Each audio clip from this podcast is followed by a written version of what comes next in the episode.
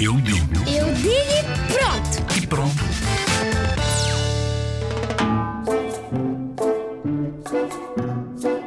Os sentimentos são coisas que sentimos, tipo frio, calor.